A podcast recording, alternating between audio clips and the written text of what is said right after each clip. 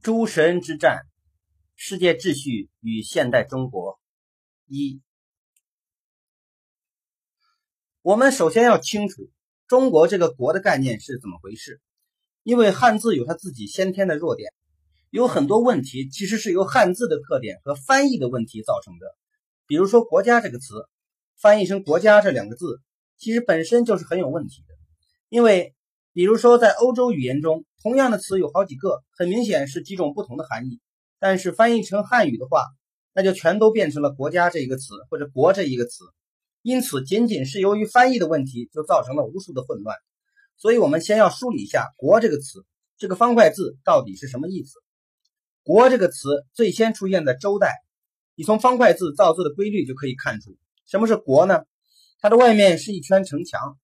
里面是一个代表武器的词。那么，你从方块字的造字规律就可以看出，什么叫做“国”？那就是一个有城墙的武装堡垒，这就叫做“国”。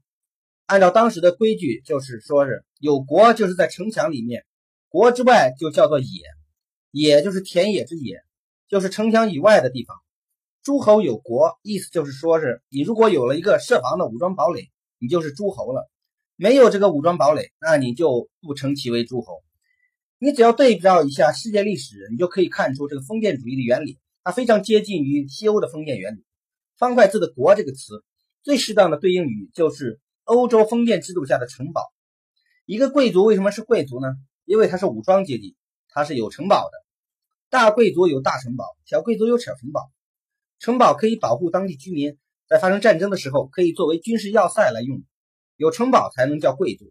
没有城堡就不能叫贵族。东周时期的“国”也就是这个概念。天下万国是什么意思呢？就是说，我们所知的这个世界上有很多不同的城堡，有城堡的就是诸侯，大的诸侯有很多城堡，小的诸侯至少要有一个城堡。完全没有城堡的人，那就不具备参加有效政治活动的资格了。那么，什么叫做中国呢？位于文明中心地带的这个设防城堡就叫做中国。一般来说，周汉之际的所谓的中国，就是指的洛阳城，因为洛阳在地理上讲是位于东亚地区的一个中心，它跟其他各地的距离基本上是等距离，所以当时的人如果有说“中国”这个词，那就是指的洛阳城。比如说，周人在建立了洛阳以后，就宣布说。我已经做了中国的主人，向上天祭祀。什么叫做中国的主人？就是说他已经在洛阳这个地方扎下了根，这就是做了中国的主人的意思。国以外，那就是野，也就是没有设防城堡的地方，没有设防，没有设防城堡的地方，那么是很容易被人征服的，在战时没有办法隐蔽，所以在政治上要么是没有发言权，要么是发言权非常次要。这就是当时所谓的“国”的概念。我们现在所谓的“中国”这个概念，跟这个有两千多年历史的方块字的“国”的概念是截然不同的。它对应于英语中间的 “nation” 这个词，意思就是民族国家。民族国家的产生是非常晚近的事情，即使是在欧洲，也是十九世纪才有。十九世纪以前是没有这个东西。欧洲十九世纪的观念，随着世界体系的扩张，普及到全世界各地。在大清这一块。大家用一种类似脱古改制的方法，从汉语中原有的词中去寻找类似的词，就用中国古籍中原有的“国”这个词来翻译 “nation” 这个词。但是必须说，这种翻译做法是不好的，它造成了极大的概念混乱。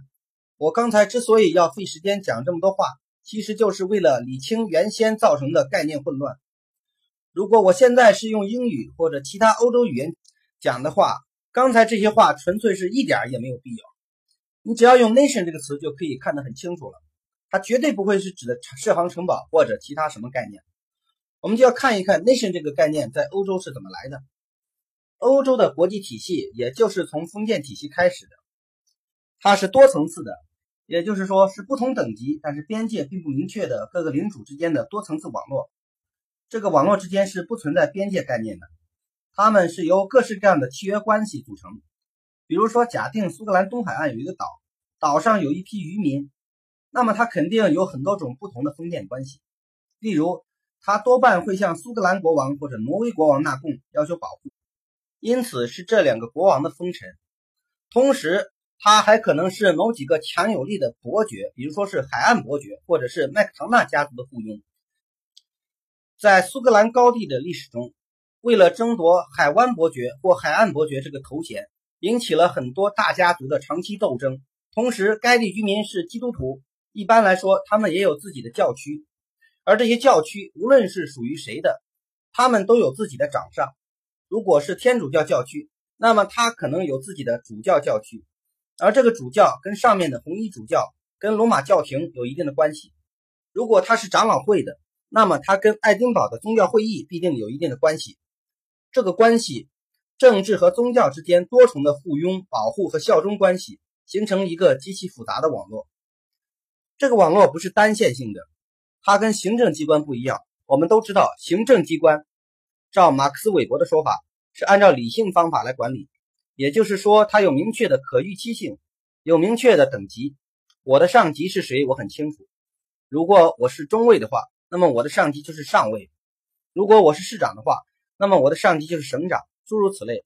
一级一级排下来，是一个很精致的金字塔。但是封建体系不是一个有明确上下关系的金字塔，它是一个像是大脑神经元一样巨大的网络，一个不断变化的网络。每一个节点，它在上下左右都有许多种不同的网络关系，而不是只有一种明确的上下级关系。像勃艮第公爵这样的君侯，你很难说他到底是一个独立国家的领袖呢，还是法兰西国王的藩属呢，还是神圣罗马帝国的藩属？例如勃艮第公爵。他处在英格兰王国、法兰西王国和神圣罗马帝国之间。他在不同时期曾经向这三大君侯宣誓效忠，而且这个宣誓效忠经常是相互重叠的。这对勃艮第来说是有好处的。他可以理直气壮地说，比如说，大胆查理在面临路易十一压力的时候，他可以说：“如果路易国王欺人太甚的话，第一，我可以去找神圣罗马皇帝，让皇帝陛下给我发一个特许状。”因为皇帝的阶位高于国王，所以我可以说，你如果逼我逼得太紧，我勃艮第根本就不再属于法兰西王国的一部分。他还可以说，我可以把我的女性亲戚嫁给英国的爱德华国王或者英国大贵族，然后根据封建义务调一支英国的弓箭手来守卫勃艮第城堡。要是法兰西国王把我逼得太狠的话，你要当心英国人会重新出来，英法百年战争的旧事又要重演。他还可以说。我可以组织一个公益联盟，就是说，跟布列塔尼公爵、诺曼底公爵和其他大贵族结成联盟，共同抗争法兰西国王。当然，还有罗马教皇和其他各种关系。这不仅仅是勃艮第公国，所有的封建领主，他都有这样错综复杂的关系。这个关系的复杂性，比起近代的外交关系要大得多。在这种情况下，没有任何一方是享有绝对权利的，而且也没有任何一种权利的边界是始终如一、非常清晰。从来不发生变化的法兰西国王也好，勃艮第公爵也好，还有底下的各个小贵族、小男爵也好，他们都签署了无数的私人契约关系。这些契约关系是需要随时调整的，通过战争、条约、仲裁、司法各种方式调整。这个网络的复杂性不仅比官僚科层制度要复杂，而且比现在的国际关系都要复杂的多。复杂的结果就是没有任何人享有绝对权利。这是一个隐含着无限演化可能性的网络，所以近代社会从欧洲逐步的演化生成，这不是偶然的。现在中国的读者基本上有一种误解，把果实跟种子看成一回事。他们看到近代欧洲的繁荣强盛，就以为那是近代欧洲民族国家的产物，然后一味的模仿民族国家产生以后的东西。殊不知，民族国家它本身就是欧洲封建制度的产物。首先是欧洲封建时代那种高度自由和开放的网络结构孕育了近代世界，然后才能产生近代世界的种种东西。可以说，后来亚洲人，包括世界上欧洲以外的其他地方，模仿欧洲的时候，看到的都是它的果实，而不是它的树根。这个树根是什么呢？就是我刚才讲的，它是欧洲的封建制度。人类已知历史以来，从来没有像是欧洲封建系统那样高度多元、具有高度自发秩序特点的秩序。马克思主义所谓的封建制度，例如像秦始皇以后的中国各代王朝的这种封建，是没有这种多元结构的。恰好相反，它的主要特点就是一元化的、高度严密的科层制度。你要在官僚制度内部产生这种节点是不可能的。所谓人臣无外交，如果我是湖广总督的话，那么我就必须首先向上服从皇帝，向下指挥武昌的知府，然后武昌的知府再向下指挥他底下的各种官员。一直到最基层的保长、里长，一个指挥一个，构成金字塔结构。这样子的体系，一方面是没有灵活性，另一方面更重要的是，它没有自己产生秩序的能力。科层制度的秩序资源是必须从外部输入的，他自己没有维持秩序的能力。如果没有皇帝利用全国资源去指挥他的话，这个制度马上就要倒台。他不可能像大脑的神经系统或者像市场经济一样，在自己的演化之中不断产生出新生事物。你制造了一个科层制度以后，它只能慢慢的崩坏。开国时期的科层制度很严密，时间长了，因为腐败的缘故，就渐渐变得不严密了，最后完全垮台，是一个退化的过程。它不可能像灵活的多元网络一样不断产生出新东西，像市场一样不断产生出新的企业。像生态系统一样不断产生出新的物种。欧洲封建制度，它像市场经济，像生态场；而东方的官僚制度，它是一个没有发展可能性的僵尸制度。一个是秩序的来源，一个是秩序的消费者，两者是截然不同的东西。近代世界是秩序的生产者，也就是一个多元网络结构造成的。各位如果去过硅谷的话，就可以明白。多元网络体系是怎样自动的不断产生新物种的？欧洲是创新的源泉，归根结底是因为它有天然的多元体系。像后来孟德斯鸠他们说的那种三权分立，它就不是一个理论的虚拟。我们要理清楚，并不是孟德斯鸠或者后来的专家学者提出了三权分立这个概念，认为应该制造三大可能的权力机构。而是孟德斯鸠所在的那个世界上本身就存在着几千种甚至更多的不同的权力机构。孟德斯鸠像别的知识分子一样，他看到这些不同的权力机构，觉得应该给他搞一下分类整理。他就说，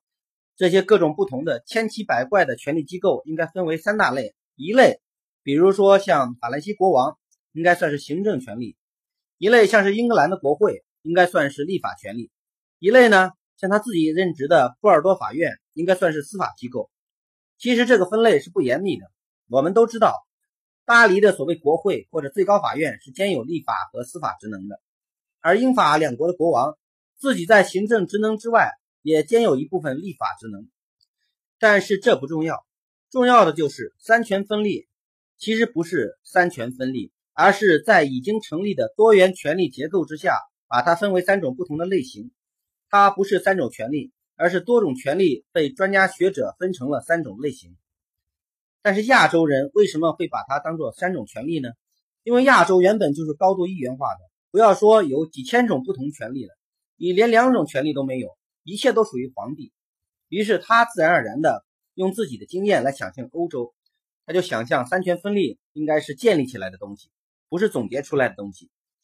三权分立既然这么好，那么我们应该把原有的权力拆成三份，搞成总统、国会和最高法院，这样我们就变成跟欧洲一样好了。这样做为什么不能成立？因为你是把这个过程给颠倒了。人家是把原来有的多种权利拿出来做一个有效的整理，而你是根本就没有这样的多元权力体系，你就想从白地里建立出三种独立的权利，那是完全不同的两码事了。近代以来的历史，就是欧洲产生出来的极为丰富的各种组织资源向全世界扩散的过程，其中也包括东亚。这一点不难理解。你说全世界的互联网产业怎么来的？他们都是以斯坦福大学为中心，其范围充其量不过几十万英亩的这个一个微不足道的点扩散出来的。全世界所有的互联网企业都是加利福尼亚西海岸那个弹丸之地扩散出来的，他们产生出了互联网的种种秩序，然后向全世界输出。全世界现有的互联网有几十个根，其中有十个都在美国，而且都在加州。全世界近代以来所有的秩序资源，也是按照相似的方式输出到世界的。可以说，当今世界绝大部分秩序和组织都是来自于欧洲西北部这一小块。现在的非洲、亚洲、拉丁美洲，或者是任何地方的组织资源，最终都归属于这个地方。我们所谓的近代化或者现代化。它不是一个时间过程，而是一个扩展的过程。例如，中国的互联网企业是谁创立的？你不能说是我们早在《易经》的时代，伏羲就研究过互联网，《易经》就是互联网精神的一个记录。我不是开玩笑啊，有很多伟大的历史研究都是在说诸如此类的胡话的。汉代经师的研究进一步发展了互联网的精神，宋代邵雍的河图洛书的研究，把互联网的技术推到了一个更高的水平。最后，在康熙大帝的时代，中国的互联网研究者跟莱布尼茨对上了头。但是，中国方面的研究毫无疑问比欧洲要先进的多。结果到了现代，全世界都进入了互联网时代。我刚才举这个例子的意思就是说，在座的诸位所读到的历史，跟我刚才在两分钟之内临时发挥出来的历史，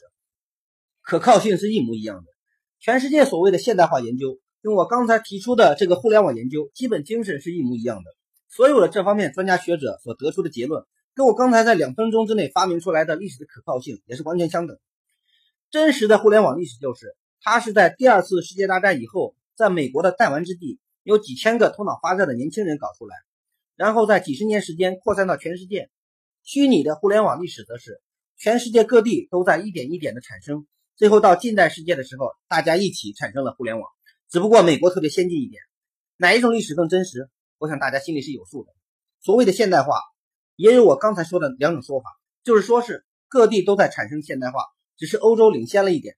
另一种说法就是欧洲产生了现代化。而欧洲的现代化按照互联网扩张的方式播种到全世界，毫无疑问，我是主张后一种看法的。就我看到的所有材料来看，前一种说法是一点都不靠谱的，就跟易经产生互联网的逻辑一样的不靠谱。欧洲秩序的扩张波及到东亚这个地方，就产生了一个后果，就是说它产生了中国的这个概念。因为大清不能说中国了，大清、日本、韩国、越南这个儒家文化圈的士大夫首先接触到欧洲的时候。他们并不了解欧洲历史和秩序自发生长的这个逻辑，他们根据自己的想象，从这些秩序中摘取到他们认为重要的部分，然后拿回来。他们看到的最重要的地方，至少在大清和日本这方面，最重要看到的就是船坚炮利，看到英国是如此的强大和船坚炮利，而大清和日本好像就没有这么船坚炮利。于是他就想象，为什么别人有强有力的国家组织，而我没有呢？于是他就发明出国家这个概念。去嫁接到欧洲刚刚出现的民族国家，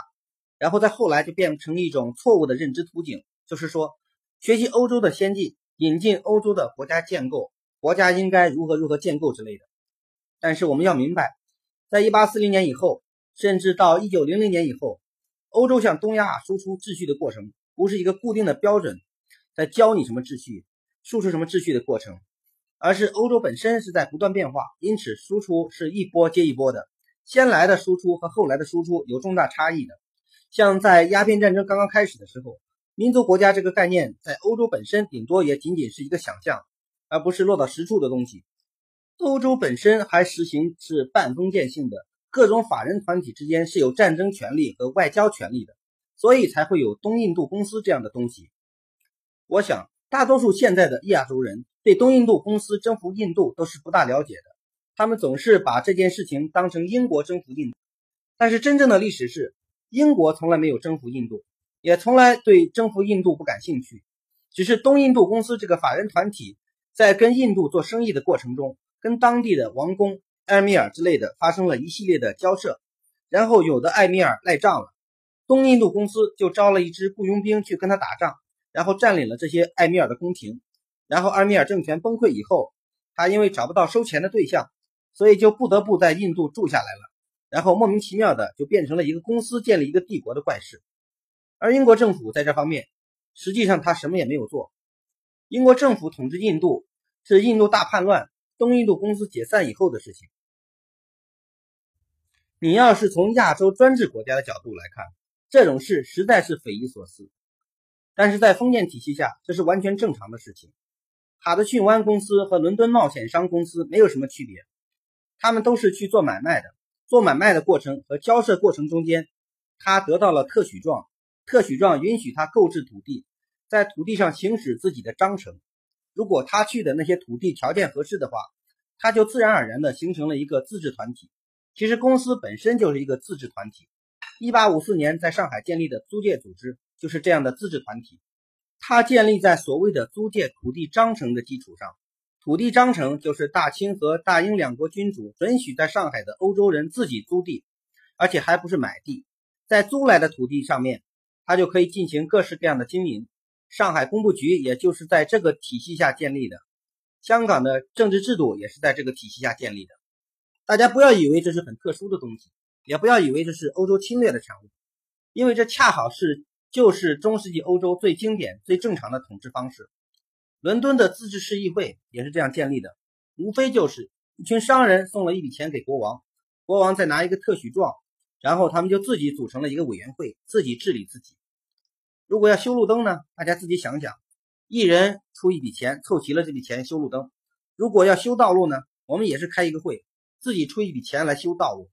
这些会议渐渐就变成常规和正统的会议，就变成了市议会，而国王给的特许状就变成他们宪法的基础了。欧洲的自治城市，汉萨同盟、乌港同盟之类的，都是这样起来的。欧洲自治的源泉就是从特许状和自治市政开始的。他在东方制造出来的体系也是这个体系，所以英国商人跟大清的冲突不一定是英国国王跟大清的冲突，上海的工部局跟大清的关系也不是英国政府跟大清的关系。如果这两者有什么不同的话，其实就是上海的工部局那些自治议会成员是很高兴把上海拉出来，搞成一个单独系统的，而英国政府反倒是没有这样的积极性。东方国家跟西方相接触的时候产生的就是这样的东西，这种东西。有些人把它称为治外法权，但是我们要明白，治外法权是中世纪欧洲的正常状态。像伦巴第的商人在巴黎，他们是怎么经营呢？法国国王给他们的治外法权，让他们组成自治团体。法兰西的法律不适用于伦巴第商人，伦巴第商人继续按照意大利的习惯法自己治理。犹太人在波兰是什么状况呢？波兰国王或者立陶宛大公宣布，犹太人是受波兰国王和立陶宛大公保护的人。在犹太社区里，他们自己选举出自己的拉比当政，不受基督教会和波兰习惯法的统治。意大利商人或者汉萨同盟商人在伦敦是什么状况呢？爱德华三世国王授予他们一个特许状，规定伦巴第商人有自治权，按照汉萨同盟商人在英国境内建立自己的法庭，根据他们自己的习惯法自己管理自己。欧洲完全是这个样子的。在欧洲法国大革命以前，所有的欧洲政权实体都是按照这种方式管理下来的。罗马教皇在法兰西境内的阿维尼翁有自己的飞地，在这里行使他自己的管辖权。即使在巴黎，在法兰西国王的系统之外，还同时存在着洛林公爵的法庭和其他许多大诸侯的法庭。这些法庭管理这些诸侯的附庸，尽管在地理上是在巴黎境内。你如果从近代领土国家的思路去考虑，就会觉得。甚至连最高度中央集权的法兰西王国也没有资格算是一个主权国家。法兰西国王在他的境内面临着成千上万种他自己都数不清楚的无数封建特权，这些特权他必须尊重。如果国王和这些领主的法庭发生了争论的话，他自己也少不得要到巴黎的国会去打一打官司，搞一搞登记状这些东西。他不是每次都能赢的。孟德斯鸠本人做官的波尔多法院。他并不一定非要承认巴黎那个法院登记发布的法令，即使在法兰西皇太子担任领主的多菲内，也有数不尽数的习惯法。这些习惯法要根据本地的习惯法的法庭来审理，并不受巴黎的中央集权的管辖。像英格兰这样的地方，那就更不用说了，它的多元性比法兰西要大得多。就是在这些高度多元的环境中间，创新才容易产生。一元化的整整齐齐的官僚体制。它不是加强了创新的可能性，而是收割了已有的创新成果。如果说它看上去比较强大，那不是因为它所统治的社会比较强大，而是因为它能比较有效地把社会创造出来的财富和力量集中到自己身上。即使在欧洲也是这个样子。法兰西大革命以后，近代民族国家产生，它产生的效果是什么呢？是简化，把我刚才描绘的这一个像神经元一样复杂的图景，简化成为在地图上可以画出来。方方正正的各个领土国家，这样做是造成了很多问题的。法兰西大革命造成的法兰西共和国是第一个拥有领土主权的国家，这造成了很多问题。比如说，像洛林的贵族，在法兰西列王在的时期，他虽然是向法兰西国王效忠，但是他们同时还在神圣罗马帝国的帝国议会中有席位，他们对法国国王有封建义务。与此同时，他们又是日耳曼人，讲的是德语的一种方言，他们在神圣罗马帝国的帝国议会中。有不可剥夺的权利，而法兰西共和国单方面撤销了这些权利，宣布洛林纯粹是法兰西的领土，这就意味着他撕毁了他跟神圣罗马皇帝、跟维也纳宫廷签署的条约，导致了法兰西共和国和神圣罗马帝国立刻就进入战争状态。像阿维尼翁这些地方，如果法兰西共和国要统一政令和司法制度，那那么他就立刻撤销了罗马教皇设在阿维尼翁的宗教法庭和管理体系，取消了罗马教皇通过他作为阿维尼翁领主所得到的封建收入。因此，法兰西共和国一旦采取了这样的行动，就立刻跟罗马教皇进入了战争状态。而跟罗马教皇进入战争状态，又使得他跟与罗马教皇有保护关系的所有欧洲封建君主进入战争状态。而这些君主中间又有一部分是德国的诸侯，而这些德国的诸侯跟汉诺威的君侯有联姻关系。汉诺威家族又恰好是英格兰国王继承人，所以法兰西共和国采取的这种建立主权国家的做法，就立刻把他推入了跟整个欧洲的战争当中，废除洛林和阿维尼翁的原有权利。他就立刻要向普鲁士王国、奥地利皇帝、罗马教皇和萨瓦公爵宣战，而这些君侯的联姻关系使他必须向德国北部的大多数诸侯宣战，而向德国北部新教诸侯宣战的结果，又使他不得不向英国和瑞典国王宣战，因为三十年战争以后，这些新教诸侯在条约中间是由英格兰国王和瑞典国王负责保护的，侵犯他们就是侵犯英格兰和瑞典。近代民族国家就是在法兰西大革命以后掀起的一系列腥风血雨中间建立起来的。战争之所以要爆发，主要就是要把过去那种多元的、多层次的条约结构，变成民族国家产生以后的那种单元的、平面式的条约结构。现在我们熟悉的这种情况，外交属于中央政府层面，法兰西政府和德意志政府签署条约，底下的那些各个团体都没戏。这绝对是十九世纪以后才有的事情。不仅法兰西大革命引起的战争是因为废除封建原有的成规引起的，而且19世纪的大多数战争都是这样的。像普鲁士国王掀起的德意志统一战争，它是始于普鲁士和丹麦王国的封建纠纷；像石勒、苏伊格、赫尔斯泰因这些小公国，它像洛林公国或者阿维尼翁一样，也是有多重契约关系的。它跟丹麦国王有封建关系，跟神圣罗马帝国也有封建关系，又是维也纳会议所确定的条约体系的一部分。你说它是属于德国还是属于丹麦？这个问题本身就是错误的，因为只有按照现在领土国家的规矩，你才会说每一个地方都应该固定是属于某一个国家的领土，它属于某一个国家就不能属于另外一个国家。我们不应该干涉他国内政，诸如此类。但是按照当时的惯例，根本不可能这样说。当地的公爵本身就是有几个不同的宗主，他底下的小领主又是在不同地方登记的。财产权这个东西，资本主义最重视的财产权。本身就是封建体系的一部分，在普通法和日耳曼习惯法当中都是这个样子。也就是说，当地的某个地主，比如说是瑞士某一个城邦的某一个农民，买了一块土地，你不要以为我付了钱，这块土地就是我的了，这不大可能。瑞士的某一块土地，或者是欧洲的任何一块土地，它上面都附加着错综复杂的封建义务。它原先的主人可能会根据他在一一四二年签署的协定，跟附近的修道院某某某。每个季度都要进贡三桶葡萄酒，还要跟巴本堡家族的后裔逢年过节的时候送上一些土特产作为礼物。你只要买了这片土地，那么你就继承了这片土地相应的封建义务，你也就是这些某某某修道院或者巴本堡家族某个后裔的附庸，需要给他记义务。然后你要考虑到巴本堡家族后来只有女性后裔而没有男性后裔，所以他们家女儿嫁到欧洲其他的贵族家庭了。也就是把他自己的封建义务带过去了，比如说，他后来的外甥女的外甥女的外甥女的外甥女嫁给了德国的荷尔斯泰因公爵或者其他什么公爵，这个公爵的外甥女的外甥女的外甥女的外甥女的外甥女又嫁给了丹麦国王的弟弟，而丹麦国王弟弟的外甥女的外甥女的外甥女后来又嫁给了俄罗斯沙皇，俄罗斯沙皇生下来的这个大公爵后来又经过了大概一百多年的时间，在后来的沙皇那儿分到了很多土地。而沙皇陛下跟土耳其人和奥奥地利人打仗的时候，征服了加利西亚的某些地方，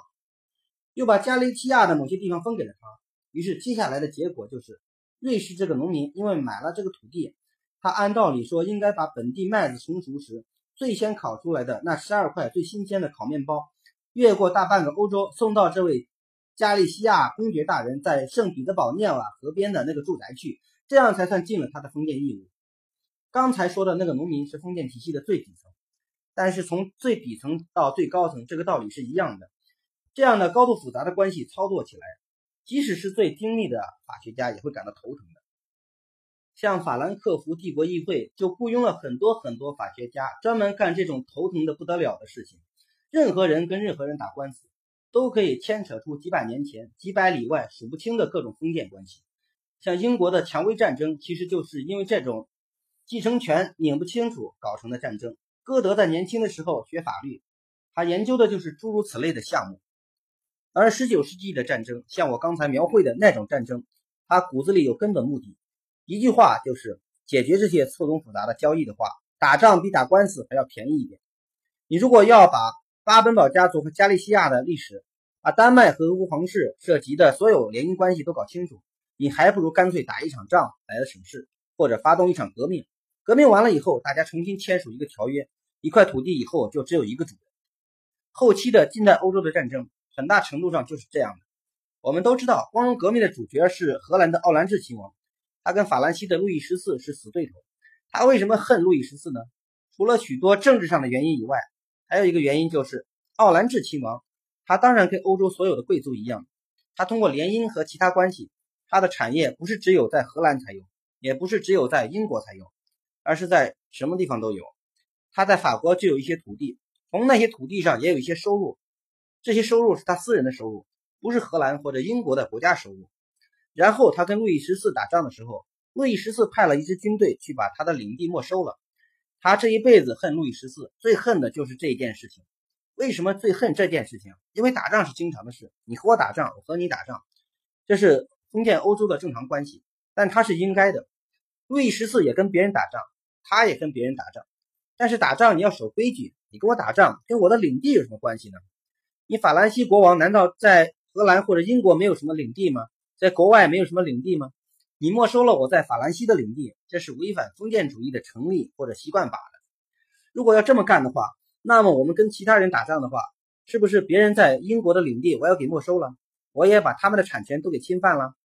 别的地方不说，在英国这一点你是做不到的。如果外国贵族在英国有什么领地的话，那么即使英国打仗的时候，英国法庭也不可能去侵犯他。国王也不可能命令法庭违反普通法原则去侵犯他们的财产权。像法国大革命的时候，尽管英法两国已经交战了，但是法国贵族如果跟当地不和，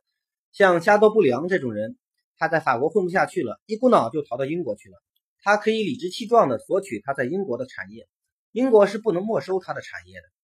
但是反过来就不一样，法国的革命党和拿破仑都毫不犹豫地没收了英国人在法国的产业。所以，威灵顿公爵就说：“波拿巴是一个流氓，他不是绅士。”这就叫不是绅士。在二十世纪也有类似的情况，比如斯大林占领了爱沙尼亚，他就把爱沙尼亚的地主和资产阶级的产业全都没收了。但是爱沙尼亚流亡政府跑到国外去，虽然几十年没有加入联合国，也没有任何国际法正式身份，但是他们存在英国和法国银行里面的黄金和财产，英国人和美国人一直给他看得牢牢的。直到苏联解体，爱沙尼亚复国，复国的新政府马上就可以跑到英国和美国银行去，要求把我们还没有被苏联吞并的时候存在你们这儿的钱还给我们，而英国人和美国人就会乖乖的把钱还给他。这就是封建主义和民族国家的不同。所以，法兰西大革命和拿破仑首先建立民族国家的时候，当时人对这种野蛮的新政体的观感。那就像丘吉尔这种人看到列宁和布尔什维克肆无忌惮的没收私有财产的感觉一样，你们就是一群野蛮人。但是故事是两方面的，一方面你要顾及到原有的权利和契约，尤其要顾及到体系的多元性；另一方面你要顾及到交易的简便性。民族国家体系之所以能够建立，归根结底，它在教育的简便性方面有所进步。近代社会的博弈是高度复杂的。任何简化的说法都是挂一漏万的，但是即使这样，我今天仍然按照简化的说法呢。道理很简单，如果按照复杂的说法说，那么花上一年时间也讲不完。所以刚才已经讲的太繁密了，已经讲了这么大半天，还没有讲到中国。